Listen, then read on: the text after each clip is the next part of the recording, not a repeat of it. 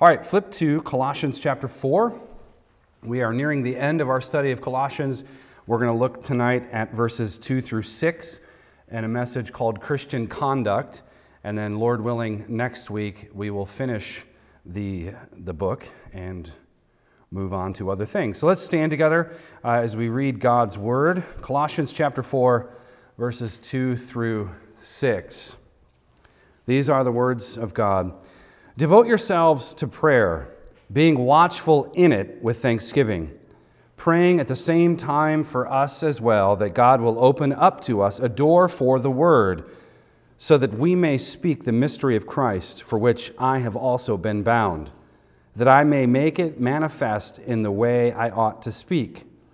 Walk in wisdom towards, toward outsiders, redeeming the time. Let your words always be with grace, seasoned with salt, so that you will know how you should answer each person. Let's pray. Our Father and blessed Lord, who caused all holy scriptures to be written for our learning, grant us so to hear them, read, mark, learn, and inwardly digest them, that we may embrace and ever hold fast the blessed hope of everlasting life, which you have given us in our Savior Jesus Christ and amen. You may be seated. Well, last week we considered Paul's household rules and, as they pertain to husbands and wives and fathers and children and masters and slaves.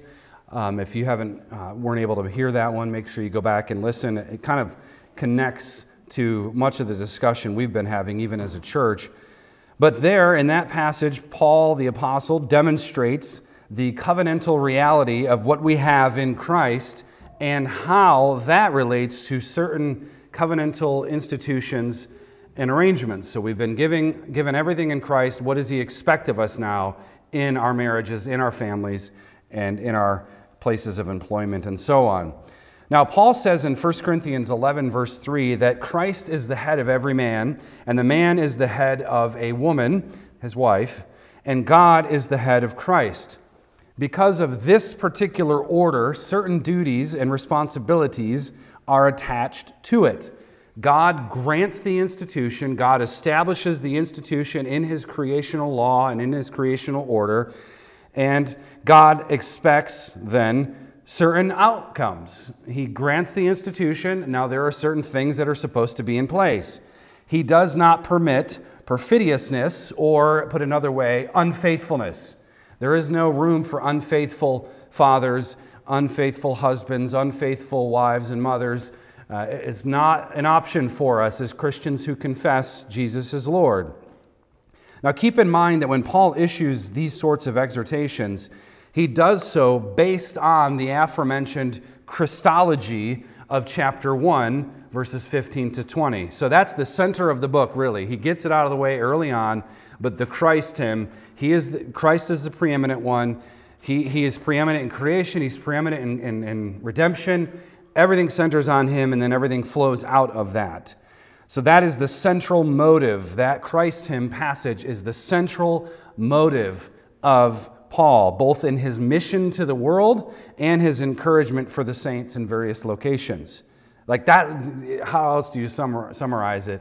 What is the thing that motivates each of us, gets us up out of bed, makes us go to work, do a good job, come home, be good dads, be good moms, what, be good kids, you know, obedient? How, how do we, what is the thing that motivates us? Well, it's Jesus.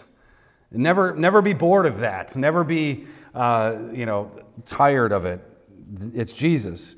So, in brief, the preeminence of Christ motivates and animates us for kingdom focused work in the world, which, of course, encompasses all things.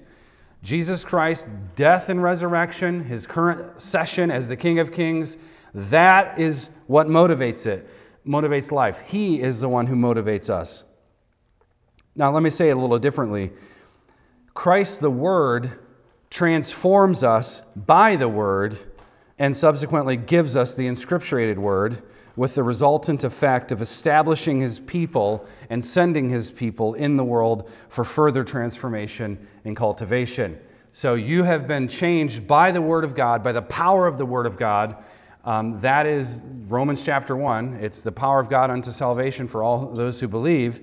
So you've been brought into it. Nobody became a Christian because somebody slapped you upside the head with a Bible, right?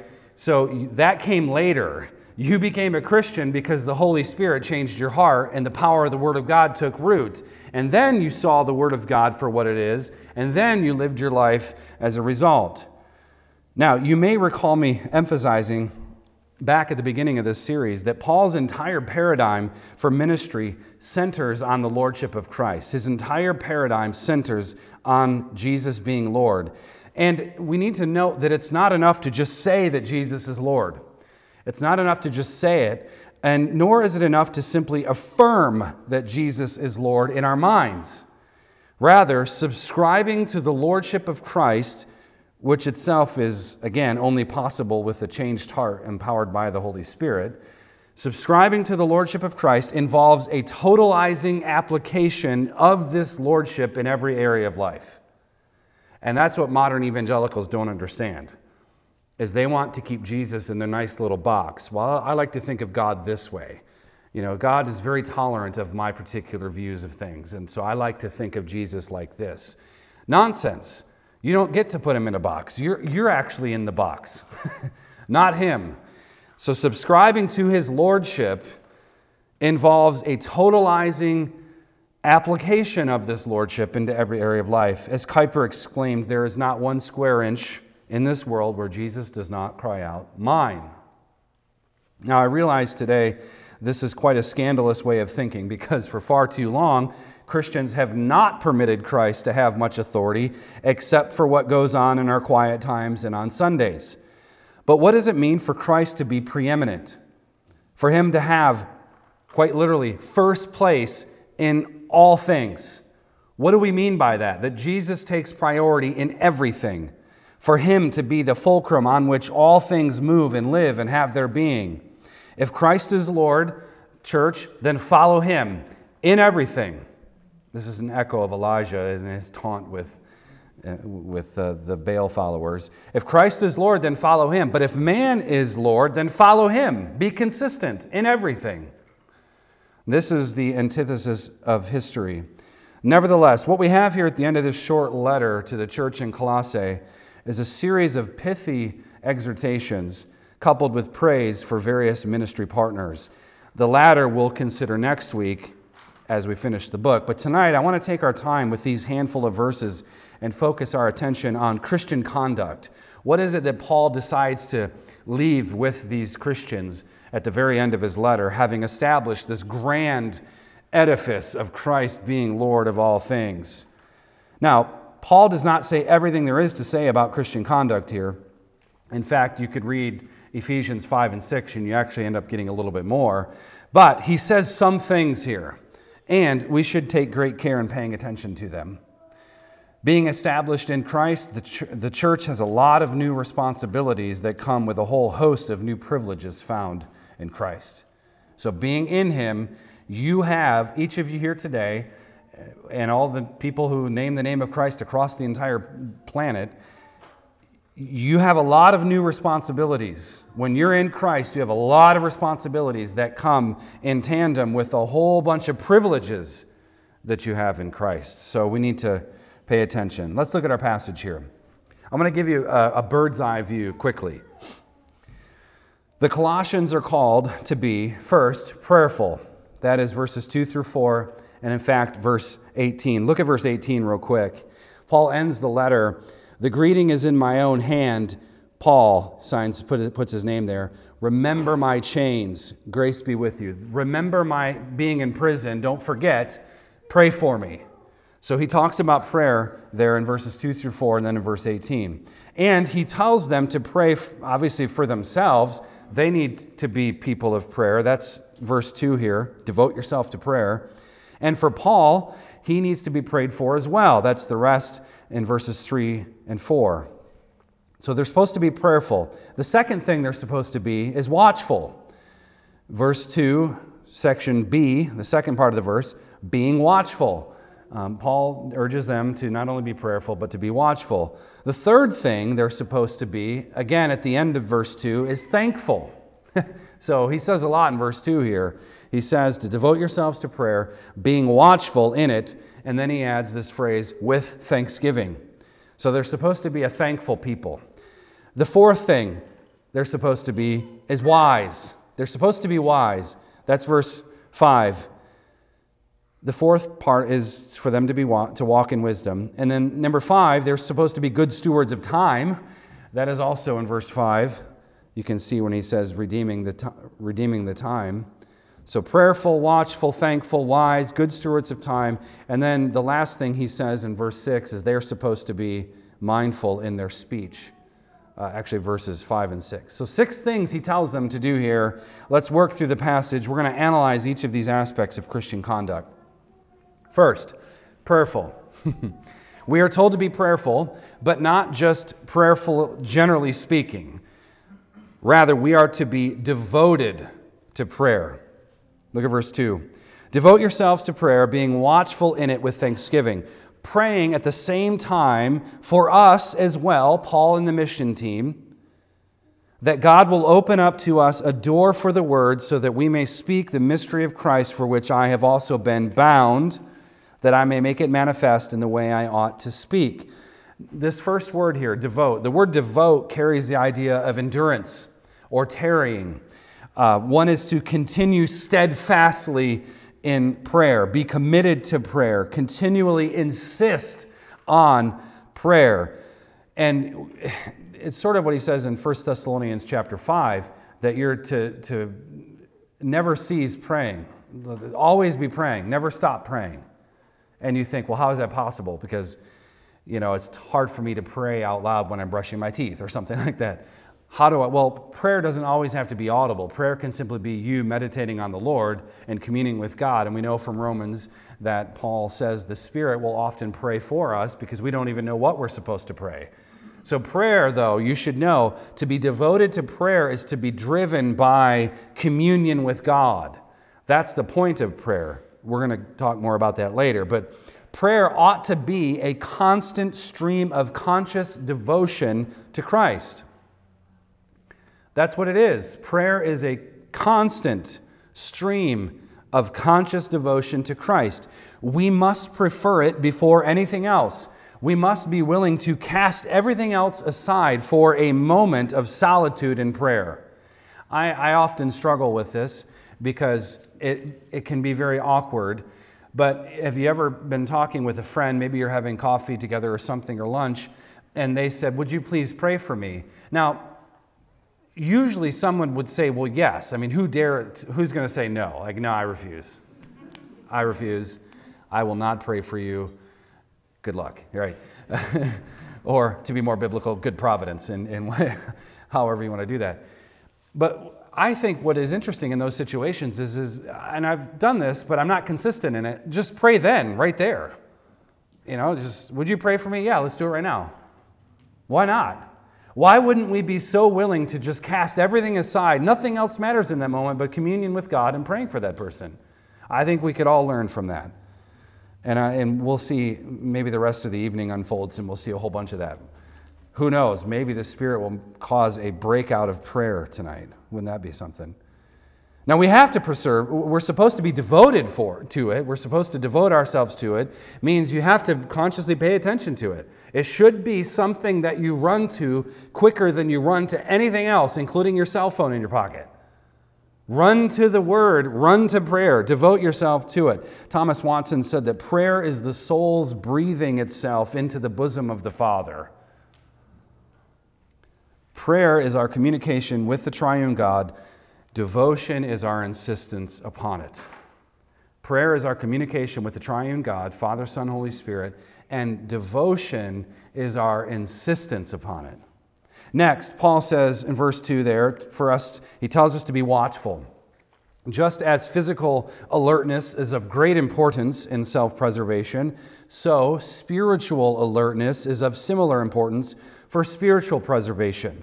So to be watchful is to guard the heart and mind, keeping it, uh, keeping the center of our very being from sin and danger.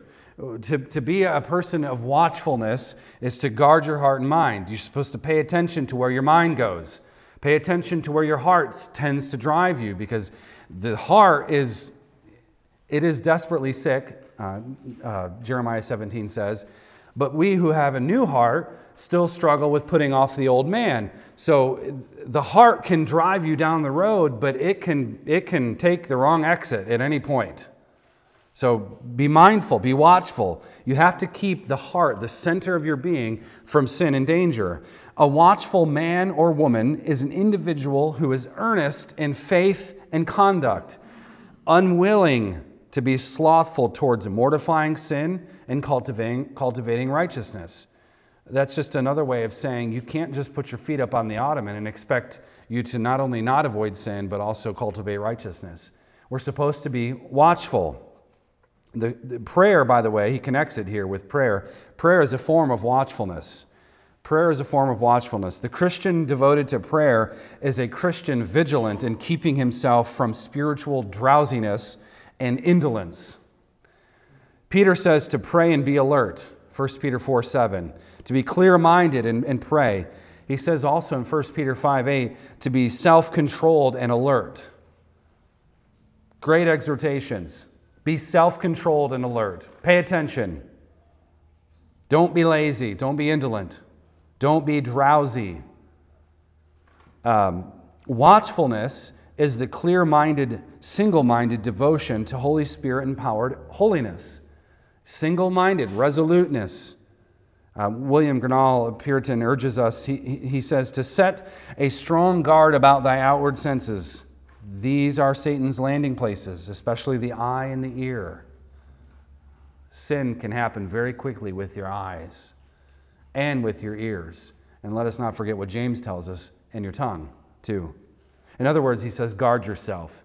This is my best description of watchfulness. Put your heart in the tower of faith in order to keep an eye on yourself. Put your heart in the tower of faith in order to keep an eye on yourself. Additionally, Paul says that in our devotion to prayer, we are to be watchful with thanksgiving. He's already mentioned, by the way, thanksgiving in this, in this book. He's already said it seven times uh, twice in chapter 1, once in chapter 2, verse 7, and then in chapter 3, he did it in verses 15, 16, and 17. So thankfulness is clearly a motive of Paul. But here, thanksgiving is to be a mark of prayer, a way of identifying the nature of prayer. Think of it this way to whom much is given, much is required, right? Jesus tells us that. You've been given Christ, which means you've been given everything. Therefore, Thanksgiving is perhaps the defining mark of a Christian who realizes how much he or she has. If you don't have a life marked by thanksgiving, you are not following through on Jesus' demand. To whom much is given, much is required. Think of it this way, too. Prayer is Prayer is thus not a rote exercise in verbosity. You know, let's just use a bunch of big words and yada, yada, yada. You know, that's what Jesus condemns the Pharisees about. But rather, it's the humble, sober recourse of a grateful Christian. It's just what you do. You go to the Lord in prayer. Well, I don't know what to say. If you don't have anything to thank God for, you are blind and you're not paying attention. Thanksgiving in prayer is the natural consequence of a grateful heart. It just is. Thanksgiving in prayer is the natural consequence of a grateful heart. The prayer that Paul commends here is mission focused. Look at verses 3 and 4. Praying at the same time for us as well, that God will open up to us a door for the word so that we may speak the mystery of Christ, for which I have also been bound, that I may make it manifest in the way I ought to speak. Sort of a clunky way of saying it. Paul enjoys long run on sentences. But the Colossians here are bound up with Paul and the mission team, and thus their prayers are a means chosen by God to further the task at hand. Prayer is, is, is the engine here, it's driving the mission forward. That's why Paul wants their prayers. The door here is a metaphor for opportunity. And we all know that. We just, you're applying for jobs and you have a few jobs in the docket. Some of them you think you might get, and what do you what do you end up telling people? Well, pray that whatever door the Lord opens, that I'll, I'll it'll be there and I can walk through it. It's, we always use that phrase. It's it's an opportunity. When the door opens, it's an opportunity, and that's what Paul says here as much. Praying Christians are missionary Christians. I think it was Spurgeon, if I remember correctly, who essentially said, "Look, Christians are either those who are sending people or they're people that are going." And that's it. You're, you're on either one of those. And, and there's a call for everybody in all things, but not everybody's supposed to go to Africa. But if we got people going to Africa, you need to make sure they get there. You're either, you, but, but that's the whole thing with prayer here. Praying Christians are missionary, missionary Christians. So in prayer, we ask God to advance his work through his people. So, not, not to be a, a, a trick question, this is a convicting question uh, one that punches me right in the teeth, too. But if God advanced the kingdom to the degree that you prayed for it to advance this week, how far would it go? Paul is in prison for the gospel, and rather than asking them to pray for his release, he asks them to pray for opportunities to make the gospel manifested in his preaching and teaching. Most of us would say, Pray that I get out of here. I'm tired of it. The food's terrible. Uh, it smells funny. I want out. Paul doesn't even say that. He says, Pray that while I'm in here, I can preach the gospel. What an attitude. The intercessory, the intercessory prayers of our brothers and sisters is a source of great strength, no doubt, but it's also a means that God uses to establish the kingdom of God among men. So pray for people, pray for the mission. Pray for those who are going out, hitting the streets, going to the abortion clinics. Pray for those who, uh, even this week, go to the March for Life uh, to proclaim truth. Pray for them. The secret plan of God for the redemption of all things, he talks about this mystery of Christ, is, is bound up in the word of Christ, the gospel. That has been revealed, and through preaching, it is being revealed. So, as the gospel is proclaimed, it's like the red carpet keeps getting rolled out for the kingdom. So, uh, Christ has been revealed, and yet somehow in, in our preaching, he's being revealed yet again to people. And that's because faith comes by hearing. And what do we preach? We preach Christ. And we need to pray for this to continue. Next, verse 5, Paul says and tells us to walk in wisdom towards outsiders. Walking is a favorite metaphor of Paul's, as it was a common metaphor in Jewish wisdom literature, and it referred to one's ethical conduct in life. Just look at Psalm 1. You remember uh, how blessed is the man who does not walk in the counsel of the wicked, and so on. So, walking is about ethics, it's about conduct in life. The Bible tells us a lot about walking. Walking in love, that's Romans 14 and Ephesians 5. Uh, walking in light, 1 John 1 7 Walking in truth, 2 John and 3 John speak of that. Walking in the Spirit. We're supposed to walk in the Spirit, Galatians 5:16. We're also supposed to walk in newness of life. That's Romans 6 4. Walk in good works, Ephesians 2.10. Uh, walk in a manner worthy of our calling, Ephesians 4. And then walk in the fear of the Lord. So there's a lot of walking going on here, walking in all of these various areas. Walking in the fear of the Lord is from Acts 9.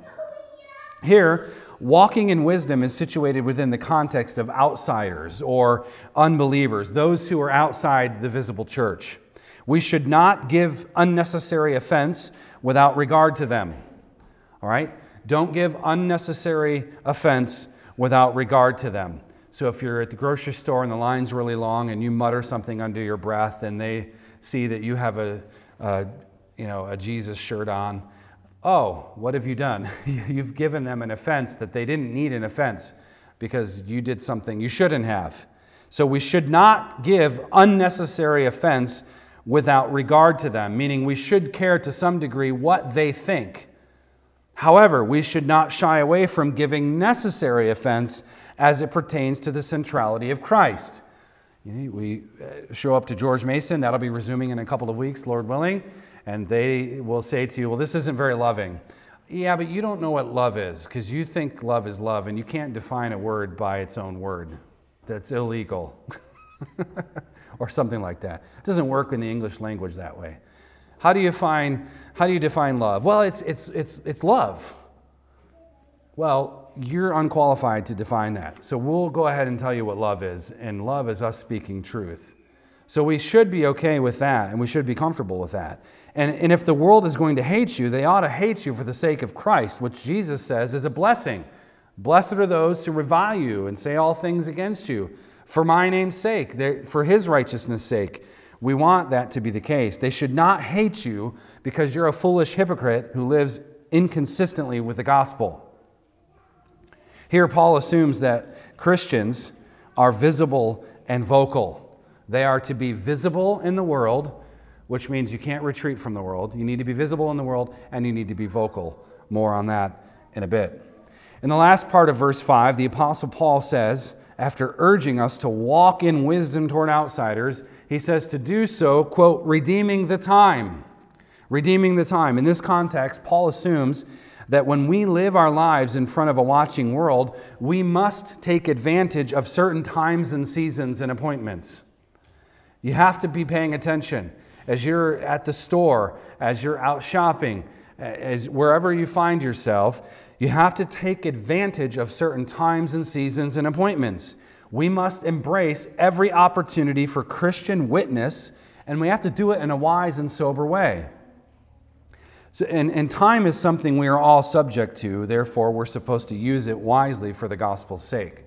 So, redeem the time, don't waste it. If you have an opportunity, I know there's different levels of comfort with that too. Um, I've seen guys with um, an older pastor friend of mine. He, he had a, very much the gift of evangelism. And we'd go to lunch, and he would just, we would, we would have lunch together, and the waitress comes up, What can I get you? Do you know the Lord?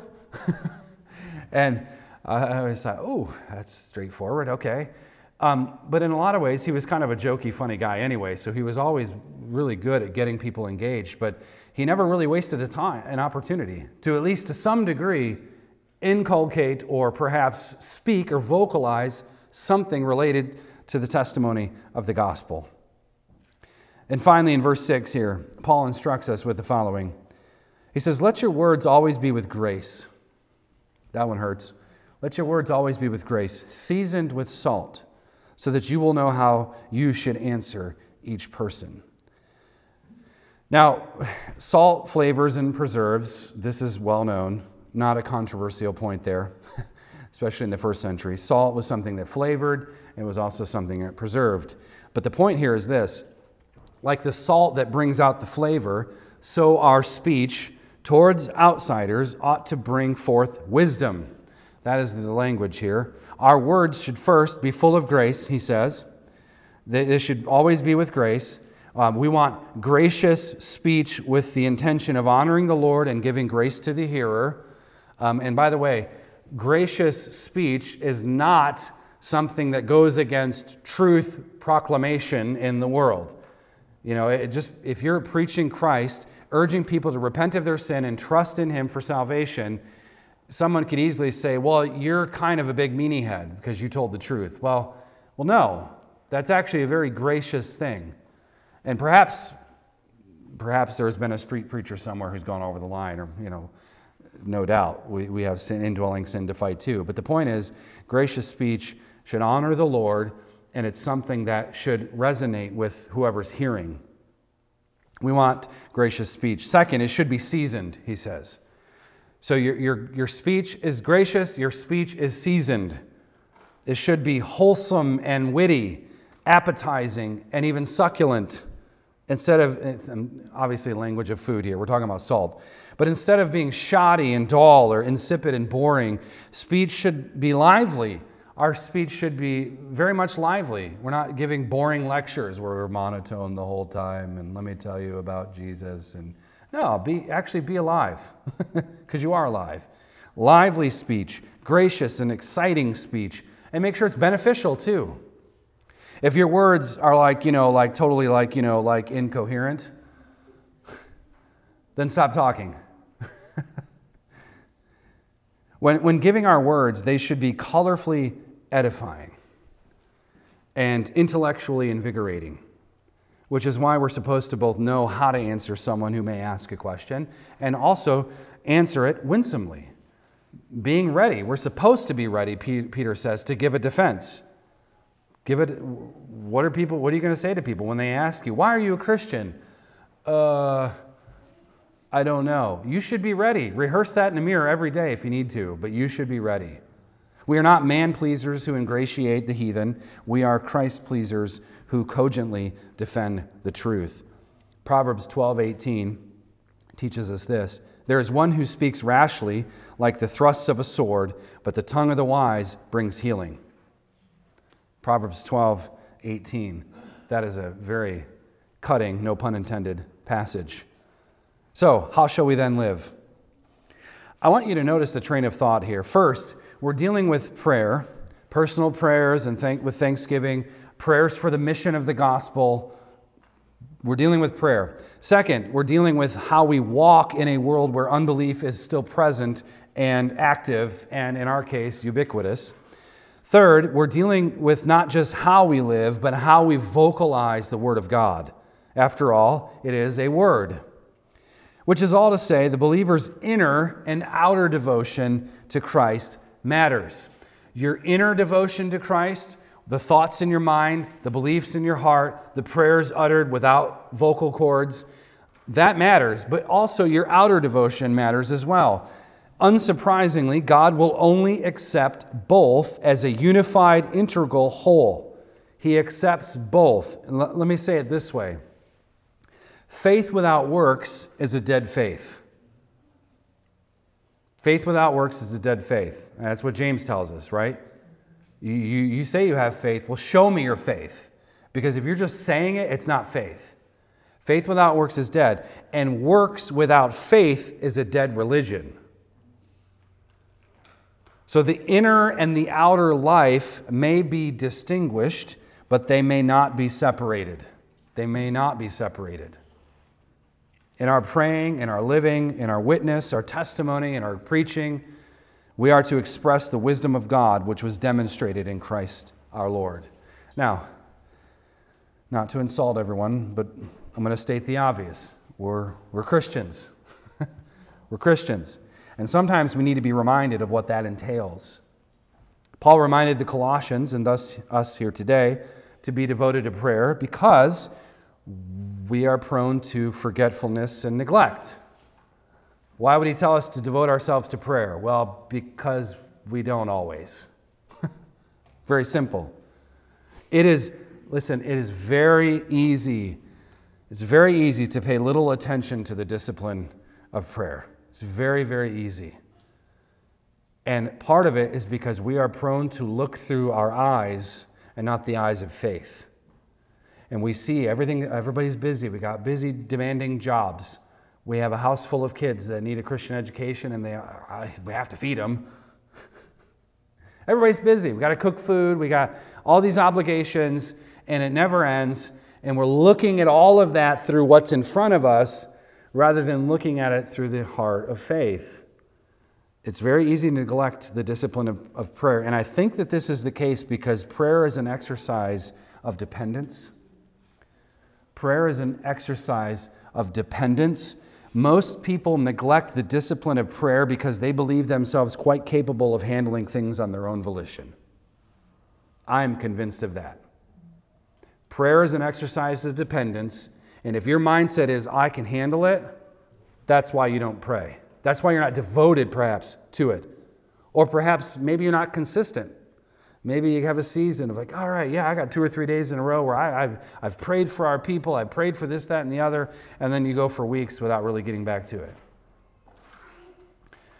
When we devote ourselves to prayer, we devote ourselves to the Lord. That's the most important thing. A man whose self sufficiency has surpassed and overshadowed his dependency on the Lord is a man who rarely prays. Let me say it again. A man whose self sufficiency has surpassed and overshadowed his dependency on the Lord is a man, or woman, or child in this case, who rarely prays. Show me a man who is devoted to prayer, and I'll show you a man prepared to change the world. And why? Because prayer leverages the power of God. And not in a manipulating way, by the way, but in a committed way. Prayer leverages the power of God. Prayer is the entrance into the gates of God's judicial sovereignty. When you go in prayer to the Lord, you are beseeching Him to act as the King and Lord that He is. John Bunyan said this He said, Pray often, for prayer is a shield to the soul, a sacrifice to God, and a scourge for Satan. Prayer, when coupled with thanksgiving, is a form of watchfulness to guard the self from sin and temptation. And we must remember that when, when in prayer, and kids, you need to learn this early on. It'll save you from heartache in the future. Trust me. We need to remember that when in prayer, an unanswered request may very well be the answer God has given. Now, why did we call it unanswered? Well, because it wasn't what we wanted. And you have to be not only bold in asking the Lord for bold things, but you need to be just as bold in being willing to receive it, even if it's no, and especially if it's no. We often treat God like he's a cosmic vending machine put the quarters in, get the prize. But we are not praying to a machine, we are praying to the living God, Father, Son, and Holy Spirit. We are communing with the Lord of glory. His no answer is still an answer. Take it. Take it. And we should take it, we should accept it. Our devotion to prayer should be unreservedly accepting of His will. Eh, be accepting of it. Lord, this is what I see, this is what I'm asking. Whatever you will, I will submit to it. It's that simple. He, let's maybe we should treat God like he's the providential one that he is. When we pray, Matthew Henry, he's got a great book on this, by the way. Um, how, I think it's called How to Pray, if I remember. Ma- Matthew Henry reminds us that in prayer we should do a few things. One is praise God, we should praise Him. So if you don't know how to start in your prayers, get, get the Valley of Vision, get a, get a Puritan book on prayer. These men wrote extensively on prayer. But praise God. We should confess our sins to God, praise Him, confess, we should petition God with our requests. We should offer up thanksgiving for his sovereign pleasures, and we should intercede for others. It's really that simple. Praise, confess, petition, give thanks, intercede. Five things. You can do it in five things. Some people use the acronym um, ACTS, A C T S. Um, adoration, adore God, confess, thanksgiving, and then supplication. Uh, adore, confess, thank, and supplicate the God of heaven. It's a very simple pattern, but you should be thinking consciously about it. Prayer is often done as sort of a last minute mindless thing. Your mind should be engaged in it. You should be thinking coherently about it. Don't try to, oh, I got through the whole day, it's 10 o'clock, I'm exhausted, I'm going to pray. Anybody ever fall asleep in prayer? Go ahead. Anybody? Like I, there's, I don't think that's a sin, by the way. I heard one preacher years ago, I was maybe 16, and I heard him say, he's like, well, what better place to fall asleep than in the lap of your father? But I will say this do it when your mind is right, so you can engage your mind. We're communing with God. Storm heaven with your prayers, the King has invited you. Furthermore, it is important to realize that faithless prayer is a fruitless life. Faithless prayer is a fruitless life. What goes on in the heart is what directs your life. Prayer is the means of aligning your heart, the center of your being, with the triune God. So, again, for emphasis, faithless prayer is a fruitless life. Therefore, devotion to prayer coupled with thanksgiving and gratitude provides one with the watchfulness necessary for obedience. Our devotion, for example, to the world's salvation is only as good as our devotion to prayer. We can, we can be the, the, the most ardent postmillennialists who are ready to storm the world with the kingdom of God, and we can have everything in line in all of that. And if we have forgotten our devotion to prayer, nothing will change. And we may try in our own efforts to declare the excellencies of God's glory, but if we are not synced up in prayer, we are doing it in our own strength. I think that's why Paul moves from prayer into the command to walk in wisdom toward outsiders, redeeming the time. Verse 5. It is assumed that a man or woman or a child who has spent considerable time in prayer will walk in life with wisdom. That is not always the mathematical input output algebraic uh, formula. Devote yourself to prayer, you'll walk in wisdom. That's the general proverbial pattern. And we are meant to walk in wisdom and walk in front of a watching, indeed scrutinizing world. They're watching, they're scrutinizing everyone right now. I mean, that's been the case forever, but since time exists. But think about what has been said in Colossians up until this point. The mystery of the Messiah has been declared. The floodgates of gospel ministry have been opened. The, the Spirit is out there. It's, he's, he's turned loose. He's out there. There's no, there's no putting him back. The Spirit has, is, is there. One, one writer said it this way The announcement of the gospel is an apocalyptic event that includes a summons to its audience for faith and obedience towards the world's true Lord. That's Colossians 1. An offer of reconciliation and forgiveness, a warning of judgment, no less, a declaration of God's triumph over evil through the cross, and a gift of hope to a world that was brutal, cold, and dark. That is Colossians. In light of this powerful move of the Word of God in history, we are called to a certain way of living and a certain way of doing. Our walk should be marked by wisdom because our hearts have been changed and we have a single minded devotion to the Word of God in prayer. The same power that changed us now enables us to redeem the time, to live in covenant obedience, and thus buy back time. Think about this phrase, redeeming the time. Redeeming time assumes that time can be wasted or held captive. All right? We should buy it back out of the slave market. That's what the word redemption actually means. We should buy it back out of the slave market. In other words, your time should be freed for profitable use. I think John Piper said this years ago when Twitter was starting to take off. He said, Twitter is proof that when we get to heaven, we may not give the excuse that we didn't have time to pray. I'm paraphrasing, but you get the gist of it. I didn't have time to pray, Lord.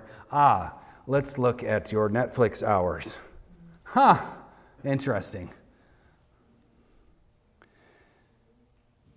We need to free time up, redeeming, redeeming time. Do not waste time. God's covenantal feedback in history through the sanctions of His law word is how this is done.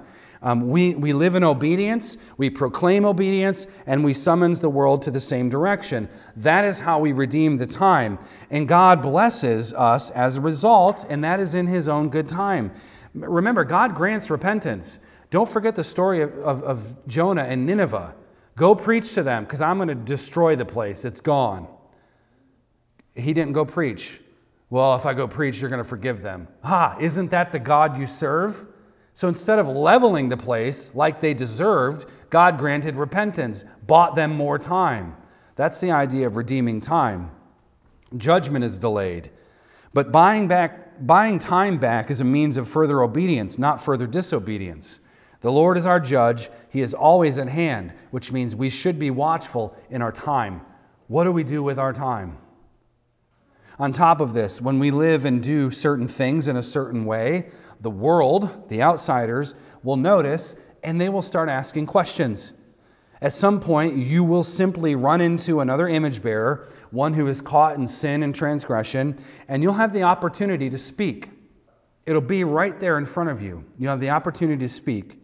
That's the way it's designed. Here's kind of what I, this is my summation of Paul here. Christianity isn't a private religion behind closed doors, safely tucked away from any sort of pollination in the world. It's not. Christianity should never be tucked away. Rather, we live in the same world, breathing the same air as the unbeliever. In order to see them come to faith, the word of Christ must be preached. Christ was crucified in public. Should our faith be any less public? Godly walking must be accompanied by godly talking. And when the two go together, the kingdom is furthered. So let's wrap this section of Colossians up. Our life and speech should be appetizing to the world. It should be. But remember, even if they are repulsed, even if the world is, is repulsed by our marriages, by our families, There's so much hatred towards homeschool, so much of it. Even if they are repulsed by it, by our life, how we live, the things we choose to do with our time, if they're repulsed by our doctrine and what we say we believe and we pre- preach it, you should know that the repulsion is for Christ and everything that Christ gives a culture. They hate Him first. The ultimate determiner of what is true, good, and beautiful is not the sinful man with a broken heart and a debased mind, but the Lord of glory and His law and His gospel. So, our task, however, is to be devoted to prayer, to be devoted to, to mastering the Word of God so that it'll master us, and a commitment, um, and we are to be committed to making it known in the world. That is the task at hand. There, there should be an attractive presence in the world with a strong commitment to inviting men to come and follow Jesus Christ. And you might think that's crazy. You talk, talk to, to, to this just outlandish student at, I just think of a few of those conversations I've had in the past and, and you think, what is the call? You, sir, ma'am, whatever your pronouns, you need to come to Christ. And, and you can follow that up and say, but you can't in your own willpower. It's the power of the Word of God that has to bring you. And you need to repent of that. And you need to hear this truth. And you have to come to Him. We should invite Him, invite them to come to Christ. In our day, however, the repulsion is very palatable because the rebellion is filling up. God's wrath is filling up in America right now. And it's until we repent, it's going to keep growing and growing and growing. And that repulsion is going to get more wicked and more wicked. And Christ will redeem it. He will buy it. He will, he will pay for those sins, forgive us, and we can see the church rise up out of the shambles of what may have been once an, uh, America, what we know as America. We don't know what the future beholds, beholds for us. We don't know. But the repulsion is palatable. And even still, we have an obligation to know Christ, to declare Christ, to see such fruit press into the culture we find ourselves in. So, I'll end with some questions for you. Are you devoted to prayer, dear Christian? Can you say that you are devoted? You are committed to it. Are you committed to walking consistently with Christ? Are you preparing your speech beforehand salting it and seasoning it so that you'll be ready to give an answer to someone who asks about the hope that resides in you? Do you have a plan to develop your heart and mind? New year, what is your plan for this year? Are you, determine, are you determined to sharpen both your heart and your mind? What are you going to do about it? What commitments are you going to make by God's grace? What are you going to learn? How are you going to grow? What character traits do you not like about yourself, but you're willing to deal with them before the Lord? Because they may be sinful patterns or just foolish patterns. What are you willing to do? Do you have a plan for that? Redeem the time today so that your time tomorrow is well spent. And I pray that all of this is the case. I pray the Holy Spirit will invigorate your hearts and minds so that we may live peaceable, quiet, and consistent lives for the sake of the gospel in the world. Father, we come to you and we pray, Lord, for that very thing. We pray that your Holy Spirit would indeed invigorate our hearts, challenge us, and bring our minds into a further comprehension of your glory, your holiness, your grace, your mercy. Help us to be consumed and devoted to a life of prayer, of, of being watchful over ourselves. We ask that your Spirit would also help us to walk in wisdom Lord. Help us to redeem the time. Help us not to be squanderers of what you've given us. We want to escape that judgment, not further it. Help us to have our words be gracious and seasoned with salt. We want to see the world come to redemption, and we ask that you would help us in that process, Lord. So we now commit our time here this evening our time well spent as we've looked at your word, as we now prepare ourselves for the table. May you be glorified in Christ's name. Amen.